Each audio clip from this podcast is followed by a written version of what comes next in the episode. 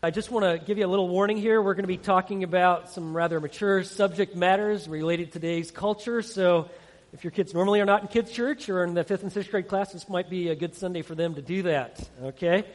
And the rest of you, if you want to find your Bibles and turn to Colossians chapter 4, Colossians chapter 4, pick it up in verse 2.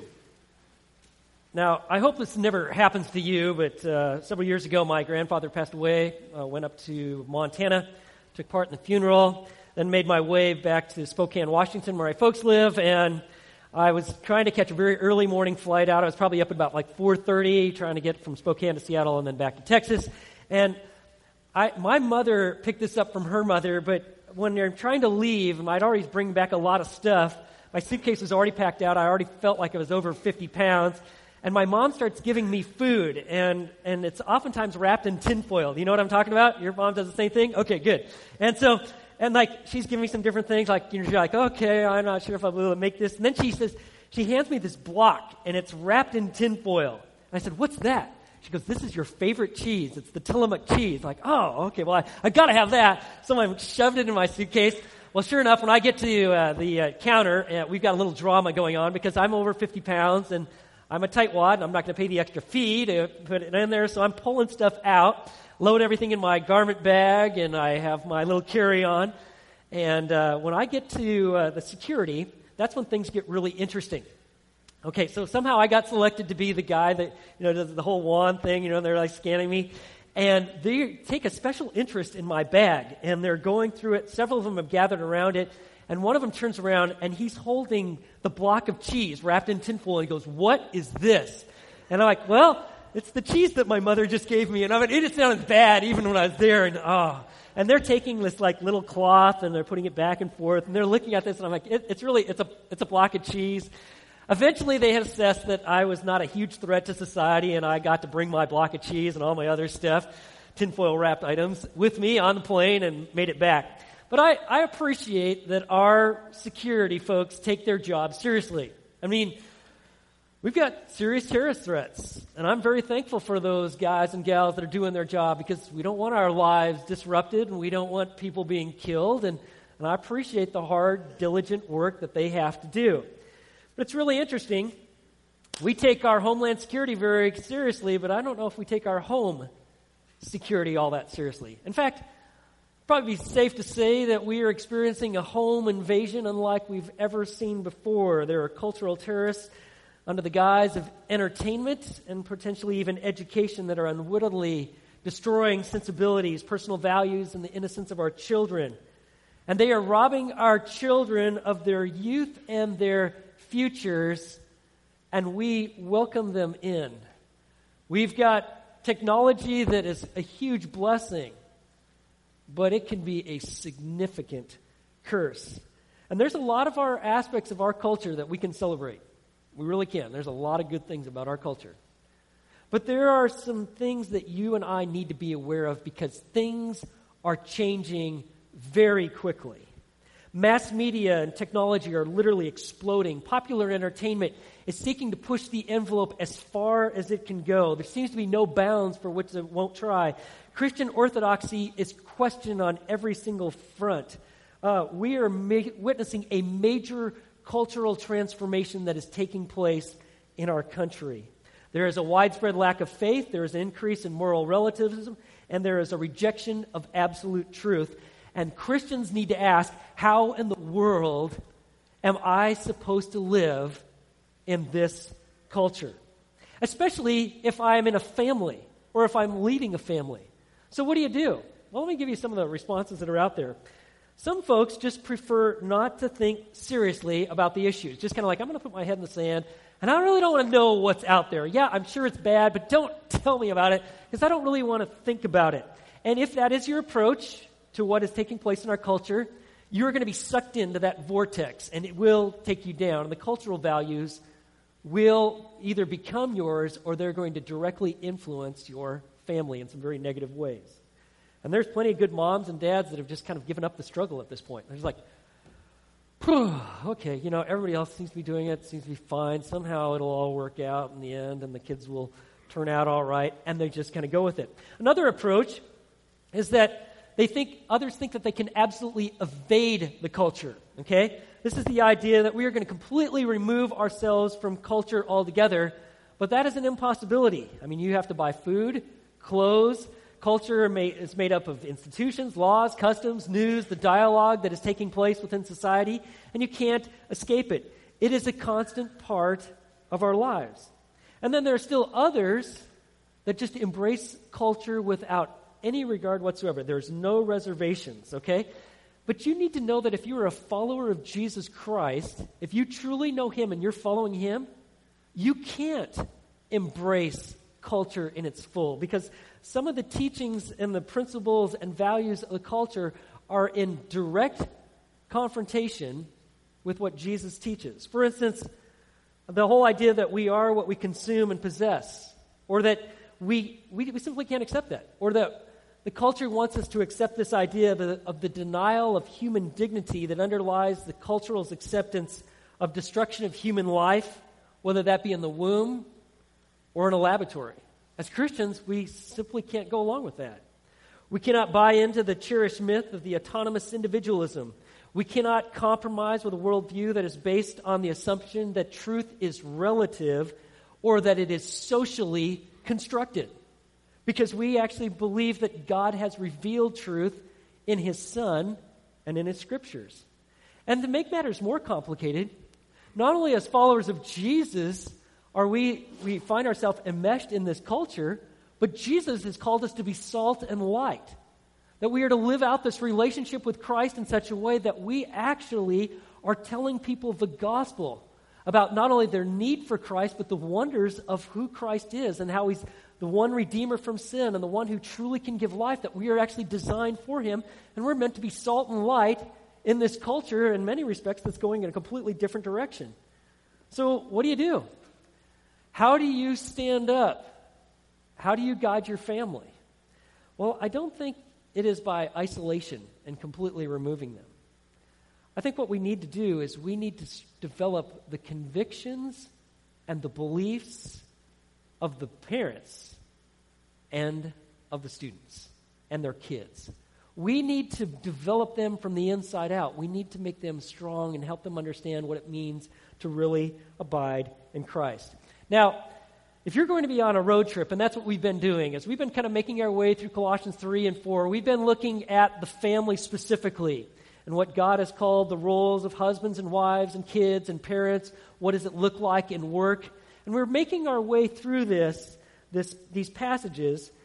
We are coming to a place now where you need to understand that you, just like a driver needs to understand the lay of the land and what, what's on the road and be a defensive driver, you and I, we need to be aware of what is out there. The major potholes where the bridges are blown away, where there's somebody's truck just dumped a bunch of stuff that if you run into it at 60 miles an hour, it's going to cause a lot of havoc to your life and to your family. And so, how do you navigate the challenges that we face? Well, if you've got your Bibles open to Colossians chapter 4, beginning in verse 2 through 6, you're going to find a very simple but a very profound way of how do we navigate the challenges that we face. The first thing we need to do is we need to navigate these challenges with prayer. Look what he says, verse 2. Devote yourselves to prayer, keeping alert in it with an attitude of thanksgiving. Literally, we're to give ourselves to communing and talking with God. That doesn't mean that you're on your knees all the time, but that you're developing patterns in which you're talking with God and experiencing this intimate fellowship that we have with Him. Now, when it says keeping alert in it, that means that you're awake, you are seeing what's out there, and you're responding by actually talking to God with it about what you're seeing. Now, prayer is always intensified by need. Don't you find that in your life? If all of a sudden you got a health issue or something bad's about to happen or you're, you're scared, you have a tendency to pray more because you see the need. Don't see the need, don't pray as much. I kind of think the reason that we don't pray very often is because we don't see the need to pray. So consider this. Consider two military sentries. One of them is stateside, and he's guarding a particular facility. And his, you know, the biggest thing that he has to watch out for is like, you know, maybe an occasional tourist. The other is a sentry who's guarding a platoon that is on the front lines of a battle. Which sentry is going to be paying the most attention to about everything that's going on. Hopefully, you'd like to think it'd be equal, but you know that the guy that's on the front lines is going to be paying extremely close attention. Well, friends, you and I, we need to pray like that. You need to actually understand what is going on in our culture. When you see the moral decay of society and the need for our families for protection and shelter from worldly influences, and how often the old self just kind of sneaks up there, when you start seeing these things, it makes you alert to the need to pray. And if you want to cultivate a deeper prayer life, always obey the impulse to pray. When God prompts you, He brings a situation, a person to mind. That is an indication that you should be praying about these things. And so you do so. And notice what else He says. You want to do it with an attitude of thanksgiving because you pray and you are thankful. That will keep you from becoming a bitter person. It'll actually add fervor to your prayer life. And notice what else he says, verse 3 praying at the same time for us as well that God will open up to us a door for the word so that we may speak forth the mystery of Christ for which I also have been imprisoned, that I may make it clear in the way I ought to speak. When he talks about the mystery of Christ, it's actually not a mystery to us because in Colossians 1:27 he actually highlighted what is this mystery of Christ? That it is Christ in you, the hope of glory. You see, the beauty of Christianity is that when we place our trust and faith in Christ, we literally are made a new creature because we are united with Christ, and Christ dwells in our hearts by faith. We are literally new. We now live life for the glory of God because we are actually indwelt with the presence of God. And Paul says, I want you to pray that I can make this clear to the people that I'm speaking with. And so, if you're going to go through today's culture, you need to do so with prayer. Not just occasionally. Let me tell you, this has got to be an ongoing pattern. Let me also tell you that if you're going to navigate today's culture, you not only need to do it with prayer, but you need to do it with wisdom. Look at verse 5. Conduct yourselves with wisdom toward outsiders, making the most of the opportunity. Wisdom, Greek word is Sophia. This is not man's wisdom, but it is God's. It is the ability to discern right choices with the mental process of weighing uh, and judging alternatives. You are applying God's truth to your life. That's what wisdom is. It is literally skill for living, and you want to do so so that you can make the most of the opportunity. Now, wisdom is needed because of the cultural challenges that we face. Now, what I'm about to tell you is not exhaustive, nor am I giving this to you be, for like shock value. But like someone told me after the end of first service, you need to tell us to put our seatbelts on because you need to understand what actually is taking place in our culture so that you're going to be able to navigate through this. Now, this is not meant to be exhaustive, but I want to run through some things. You need to understand that our media is rampant with sex, violence, vulgarity, and an anti authoritarian sentiment. When you look at like movies and television what's taking place today, things that you would never allow in your house with like live human beings, you're like, no way, that'll never happen. They happen on a daily, hourly occurrence, and they come through something what we call the TV or the computer or your phone. And there's a lot of well meaning, good intentioned mom and dads that are making dinner.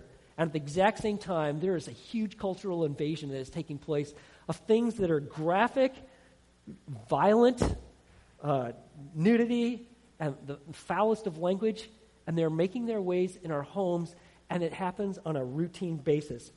Uh, Ted, Ted Baehr, the, who publishes the movie guide, he says this quote, The increasing portrayals of sex in movies and television programs, programs have had a tremendous negative effect on our children. Some media pundits and politicians think that such programming is inconsequential and has nothing to do with our children's future. That response is ignorant and wrong headed. And not only is it in movie and TVs, but it's also in music. There are, obviously, there's plenty of good music, and there's some, you know, like okay music, right? But there's a lot of music that is out there that is explicitly vulgar, violent. Uh, it's profane. It speaks of promiscuity. It's X rated. It is sex saturated. And it sells millions and millions of dollars. Now, how in the world are you even supposed to know what's inside that CD or on that song or in that movie or on that television show? Let me give you a couple of sites that you can go to. Pluggedin.com ought to be a place that you check out before you watch a movie. In fact, even yesterday, I just kind of looked it over because it will tell you everything you need to know about uh, positives, negatives, spiritual content, uh, whether it's drugs, drinking, all the stuff that you need to know, profanity. It's got it, and it actually gives you a summary. And it'll help you make good, wise decisions. If you need another one, there is ChristianAnswers.net. But what you want to do is develop patterns where you're exercising discernment and you train your children to do the same. You don't like, just because everybody's going to see that show doesn't mean that you don't check it out first. Because you're going to pay some pretty high tuition when you go to a show and they're like, whoa, and you're sitting there with your kids like, kids, we have got to go. That's because you didn't actually look it up, and you have the opportunity to do so. But then, not only is it movies and television, but even in advertising. I mean, how many of you have been, you've watched a, you know, maybe you're just trying to watch a ball game or you're watching a show and it's an appropriate show, and next thing you know, there is an ad for a PG 13 or an R rated movie or some sort of uh, sexual enhancement product, and you're like diving to find the remote control, right? And you're like, oh, flipping the channel, oh man. And some of this stuff is highly graphic. It's planting seeds. But it's not only just advertising for the latest fad or the latest movie, but like a company, Abercrombie and Fitch, they're infamous for their clothing catalogs that feature everything from 120 pages of nudity of boys and girls to uh, making this statement in their Christian, uh, excuse me, their Christmas field guide. That said this quote: "There is no sexual boundaries and no consequences to any sexual behavior and you will find them in our malls, and they are pushing clothes for kids starting at age seven. You look at many ads that are for alcohol, and they're all infused with this kind of party mentality atmosphere. Even Sunday Night Football is promoted by a gal who's scantily clad, and she's singing the little theme song for Sunday Night Football. You can't even drive down a highway without hitting these colossal sized billboards that just speak of raunchy sexual behavior places that you can go, things that you need to see. It's meant to allure your attention. And we are just getting bombarded by this in our culture to the place where we're actually kind of desensitized by it. You walk into a gas station, and like you see all these magazines, and they're pretty, they're hitting you right at eye level, and they're right there for your kids to see. It's it's right there, and the reason it is is because sex and violence sells and it's just always right out there in front of you. It is a part of our culture. Now, there's even marketing that is now being made to preteens, and they realize that preteens are not only influencers of consumer decisions, whether they're having their mom and dads buy them, but they themselves now are spending millions of dollars. And what they're giving these preteens now are graphic sexual images, and it's used, psychologists call it this latency period where they're actually planting the seeds in the young minds that will later come to fruition. Well, if you think you can avoid this by just maybe, I'm just going to watch the news, look at the news. It doesn't matter what day, but look at how many sordid details, either with something sexual that's going on or violence that is being presented out there.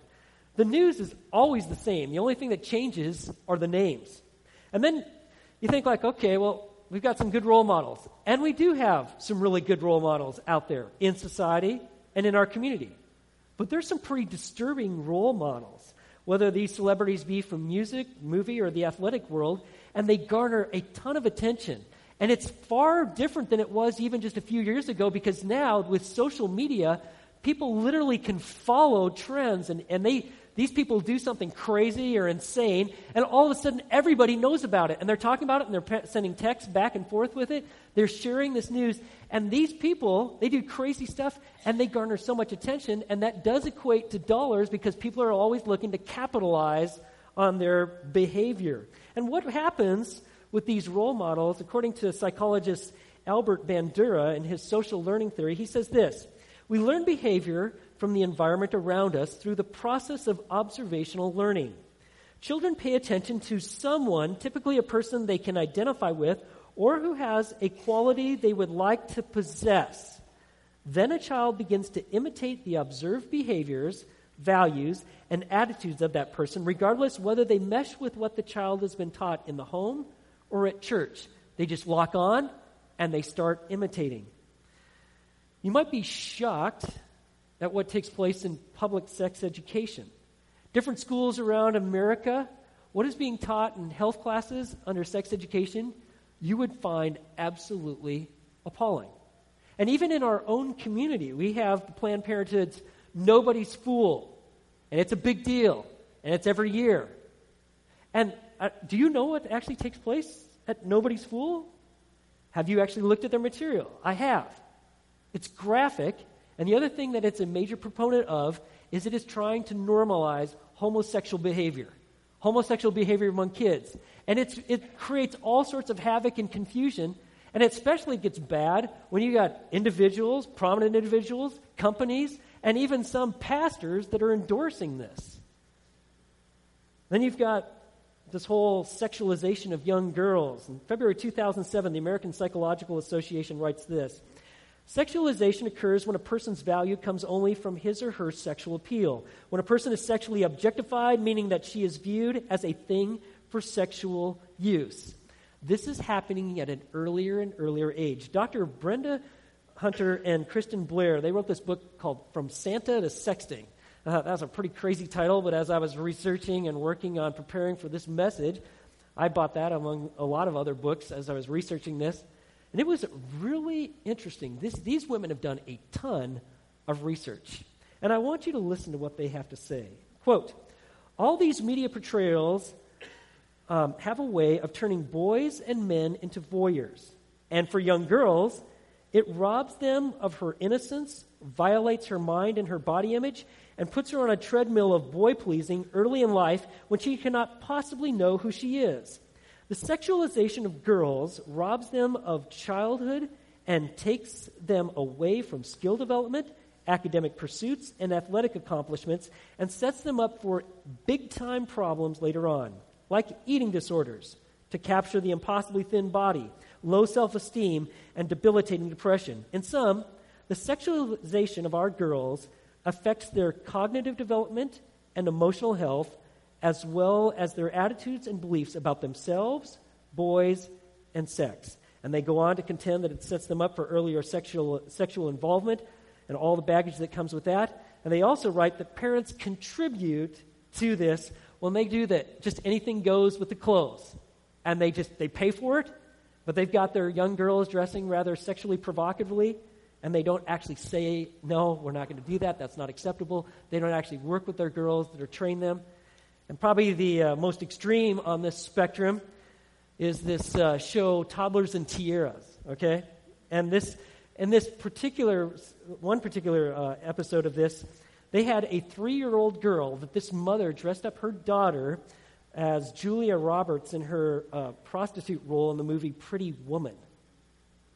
And this flies in today's culture. Shouldn't surprise us that another major challenge out there for parents and families is early sexual involvement without knowing the consequences.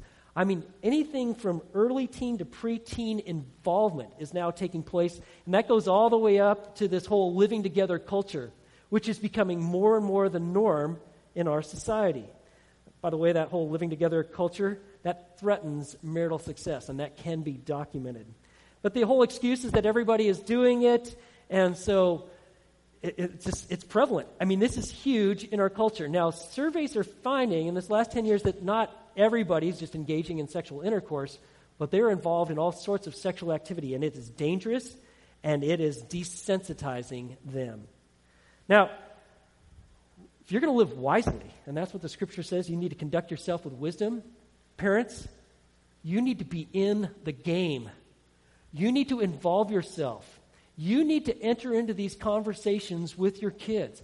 Now, there's a, some material called like uh, Family Life's Passport to Purity that is excellent. We've uh, done it with three of our four kids, and it's got all set up for a weekend. It's got CDs where you can actually go through and have some really good discussions because you need to be a voice in this discussion. Your kids are getting sex ed, they're getting it on the internet, they're getting it from their peers, perhaps they're getting it in their schools You need to tell them and show them what healthy sexuality is, how God created it, and what He intends by it. And so you want to be involved. Know, there's, there's family life, but there's also focus on the family. There's other means of doing this, but you want to be involved in that. And if that makes you like, man, that's nervous, I mean, it's hard, that's going to be difficult, yeah, but these are your kids. You've got to reject passivity and accept responsibility. Um, magazines, most magazines focused on teens and preteens have a sexual agenda for them. Now, for boys, they read magazines because they want to know about gaming and sports. For girls, for girls, they find fashion and beauty information in these magazines. So, what exactly are they learning? Well, according to researchers uh, in a study called The Impact of the Media on Adolescent Sexual Attitudes and Behaviors, produced by the Medical Institute in Austin, Texas, they write this quote, Teen girl magazines include an average of one to six articles per issue on sexual topics. Content analysis indicates that magazines aimed at teen girls, including young teens, provide messages that girls should be beautiful and plan their lives to attract a man, depict girls as sexual objects, and display nudity in fashions and sexual explicitness through exposure. And these are the pressures that are being put on our daughters. And then, of course, it just continues. I mean, right, up, right after you move out of the teenage stage, there's all sorts of women magazines that are promoting the exact same thing. And then, if that's not enough for you, then you got all those romance novels to put on top of that. Now, there's some counters to that, like Focus on the Family has a Brio magazine that is trying to give young gals a healthy understanding of life and fashion. And there's some halfway decent magazines out there. But you need to understand that we are navigating through a culture that is obsessed with sex. And it's not just heterosexual. Now the big push is even homosexual. And you're told that you just need to sit back and tolerate it. Let me tell you something else that's going on.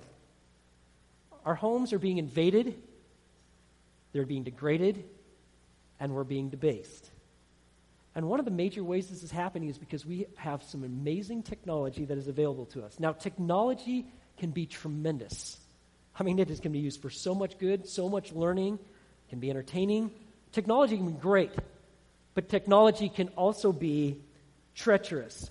Do you know, on average, how much time a teenager spends with some sort of media, electronic media? It is seven and a half hours a day. They spend either with an iPhone, iPad, computer. Um, Vicki Rideout, uh, the vice president of the Kaiser Foundation that tracks media use with kids, says this quote, There is nothing that occupies more of young people's time than media. Not school, not church, not family. Now, a lot of kids are kind of chatting online, and they're sending Instagrams, pictures, or they're playing games. But some of this stuff can be downright devastating. And, like, for instance, there is something called sexting, where you take inappropriate pictures. They've got kids age 10 and up that are starting to do this. And what happens is they send these pictures, nudity or partial nudity, out there. Then that gets passed around.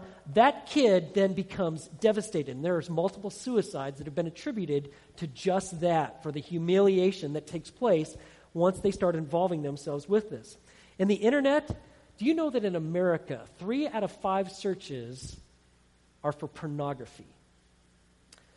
Now, while technology can be educational and can be entertaining, it can be devastating. And it is now estimated that by the time a kid reaches age 18, they've witnessed 200,000 acts of violence and more than 2,000 hours of pornographic images. Okay? And if they view this, they're much more likely to engage in this kind of risky behavior. The National Coalition Against Pornography says this those who engage in such material come to view sex solely as a vehicle for their own physical pleasure. They come to see it as an act without consequence with a person who doesn't matter, and they can eventually view marriage and sound relationships as barriers to happiness. And that is exactly what we see. This leads to breakdowns in relationship and often divorce. Of course, then the American Academy of Pediatrics not only do they recognize all the devastating effects that it has on a person's life emotionally and spiritually, they're saying, you know, the more media that a child consumes, the less sleep and healthy activity they have, and their school performance goes down. You know what? You got to have wisdom You have to set the parameters. You've got to be engaged. You've got to know the password to your kids' phones. You have to check. You have to find out what they're doing. You set the standards and the parameters because you are the parent. But you just can't go with the flow, okay?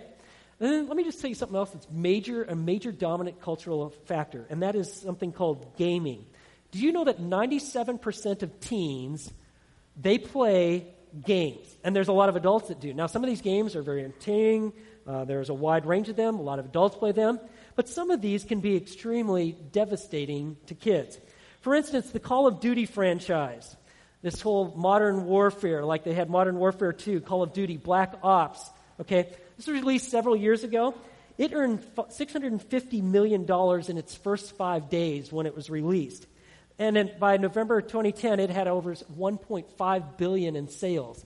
These games are about as graphic as they can be. I mean, you got the blood, the gore, and all the sounds of suffering, and you got it in stereo and you live it through. In fact, you actually are the one who's making all these assaults. Or another one that uh, you may not be familiar with, but is just extremely popular, is Grand Theft Auto 5. It earned $800 million in its first 24 hours. And it's earned uh, at 7.5 million copies of this have already been produced.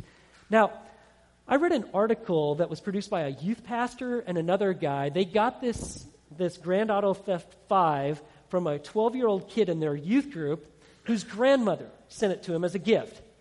And they previewed it to find out what was in it. They had a hard time actually even writing how graphic this is. I mean, we're talking, it, it is about as bad as you can imagine. I mean, you got a guy, he just, he just shoots people at random. The vulgarity is complete. They have all sorts of, of video nudity in there. There's prostitution. I mean, you, you kill cops 30 or 40 within 70 minutes. It is just uh, about as gory and as vulgar and as crass as you can imagine it. This is what's on there. Everything, from drugs to sex, it's on this game, and you play it. The Academy of Pediatrics takes a very hard line on media violence, noting that the, in this policy statement, quote, Research has associated exposure to media violence with a variety of physical and mental health problems for children and adolescents, including aggressive and violent behavior, bullying, desensitization to violence, fear, and depression, and nightmares and sleep disturbances. Dr. David Walsh, in his book, Why Do They Act That Way, writes Scientifically speaking, the notion that media violence harms kids is an open and shut case. Research has found that violent video games increase levels of aggression hormones in teen players. While their on screen personas kicked, punched, cut, and shot their way through their enemies, testosterone and adrenaline levels rose significantly in the bodies of the players behind the controls. The strength of the evidence linking media violence to youth aggression is stronger than the evidence linking lead poisoning with mental retardation and more definitive than the case linking secondhand smoke with cancer. And Dr. Michael Rich, who uh, he's the professor of pediatrics at Harvard Medical School, he, he states this in his blog Interactive electronic media that immerse participants in a virtual reality are among the most effective teaching technologies we have. What children do, they will learn. Content matters. Therefore, as a pediatrician, I would steer parents and kids toward video games that are sports, logic, or strategy based instead of those that center on violence. And if you want to know what's on these games, parents, grandparents, before you buy them, you go to pluggedin.com and then you want to make sure that you actually preview this because they've got what you need. They will tell you everything about these games. And if you're a grandparent, you want to take a look at what these things are before you make that purchase. Let me give you some other things, kind of changing some gear here for you. Well, there's another challenge that families are facing, and that is the kid centered family. And this is where everything revolves around the kid. The kid actually dictates what's taking place in the family, not the parents. So you see this like youth athletics is now in our culture being kicked up to a completely higher level. I mean, so much so that just the travel alone to athletic events from state to state with some of these teams or cheer competitions has led to a $7 billion industry And it's, what's happening is families are being completely monopolized, and the kids are like, well, I think I want to do this. And it almost eliminates anything else that they'd ever want to try. Uh, not only do you have it with that, but that puts a lot of pressure on those kids because if mom and dad have flown to Florida or they've flown the family there and they strike out or they can't play very well or they don't do very well, there's a ton of pressure on them. It's creating a lot of pressure on families.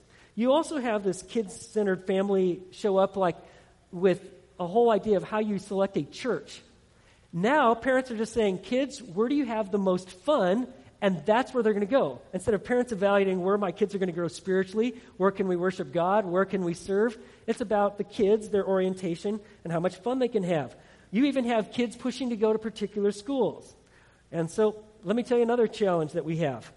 We're leaving it to schools and others in the community to raise kids. And there's something else that's taking a major push in our culture, and that is the aggressive homosexual agenda. The whole redefining marriage and normalizing this as an acceptable practice. It's in our courts, it's in our papers, and it's in our news.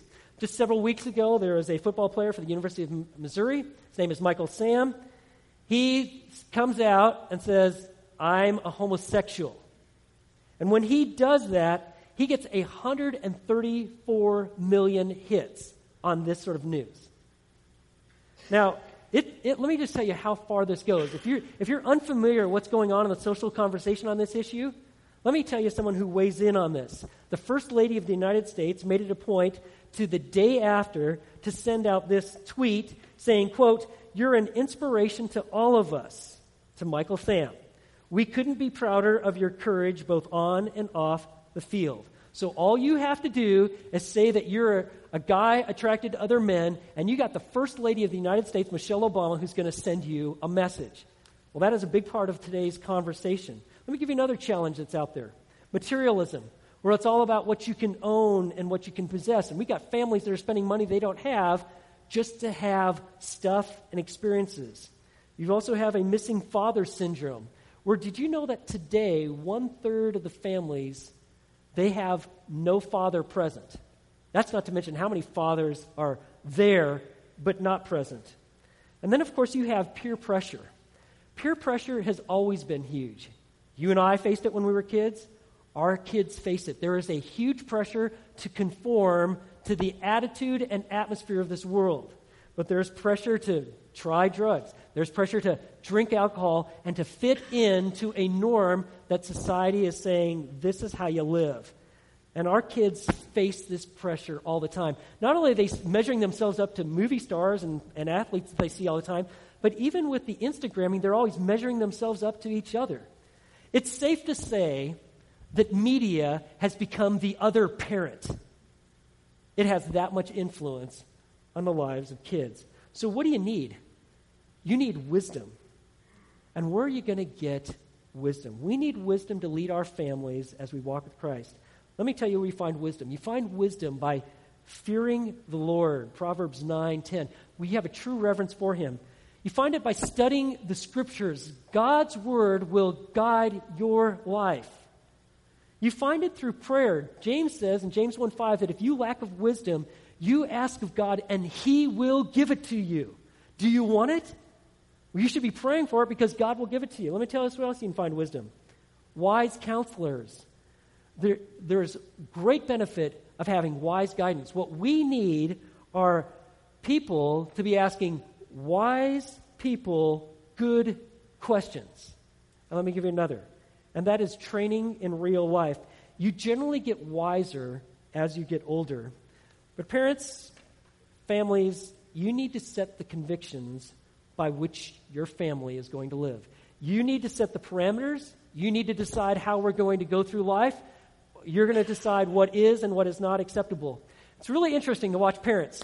Man, you get a little cut, little bruise. We're on to the doctor. We're going to clean that thing out. We got the band aids out. We're going to, you got your little immune system. We're going to make sure you got the shots. But what about the stuff that's going into their hearts and in their heads? Are you concerned?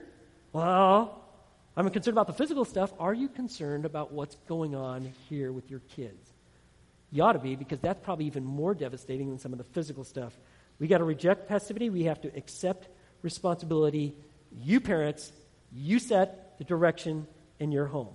And that means that you have to set the tone in your home. You've got to find time to replenish your soul. You have to set the tenor, which means at times you're going to have to say no to some really good things in order to say yes to the great things. But please do not give culture so much sway in your life. Now, I'm not asking you to adopt my patterns or, or how, I, how we've structured it in our family. What I am asking you to do is for you to seriously evaluate your approach to how you're going to go through today's culture. Where are you going to draw the line? Where are you going to say yes and no? What are going to be your standards? What are going to be your practices in your home? You've got to decide, and to choose to not decide is decide that we're going to go with the culture. And it's a daily battle, and it requires daily decisions. And then, just finally, if you're going to navigate today's culture, you got to do it with prayer, you got to do it with wisdom. But notice what he says in verse 6 you have to do it with grace. Let your speech always be with grace, as though seasoned with salt, so that you will know how you should respond to each person. You want your words and your attitudes to reflect the graciousness of Christ. To those who do not know Jesus, okay, they don't have him as their compass and they are not following his word as their guide. You want to be gracious with them. In fact, you want to be gracious with other Christians, some who are just starting to walk in the faith, some who are trying to figure it out. Not everybody's at the same place of maturity. They're going to some in some cases come to some different conclusions or some different practices. Be gracious. Now, I, I think that we have as families, if we will actually put these principles in place, I think we have the very best opportunity of sharing the gospel, and we will do so through living out the gospel in our families. And I, I say that because when you look at church history, historians, as they study church history, when they look at how it spread through the Roman Empire, it wasn't so much that they had the, the Christians had the best arguments in theology, it's because they had families that demonstrated a fervent love for one another. And we live in such a time like this that people need to see the reality of Jesus, that he transforms lives, hearts, homes, and cultures. And he does so one person at a time. So, friends, I, I leave you with the challenge. You want to go through this world with the wisdom and the strength of God. So let's pray. Lord, thank you for the power of your word Thank you for the reality that you are the one who has promised to shepherd and lead us. And we desperately seek your wisdom. We want to walk in your ways. I pray for our parents, single parents, those who are trying to hold their families together, those that are thriving. God, give us grace and wisdom. I pray for all the many dear children that are part of this church. God, we pray that you'd capture their hearts from a very early age and they'd walk with you that you'd keep them from the evil one and they'd know the goodness of Jesus all their days. We pray in Jesus' name. Amen.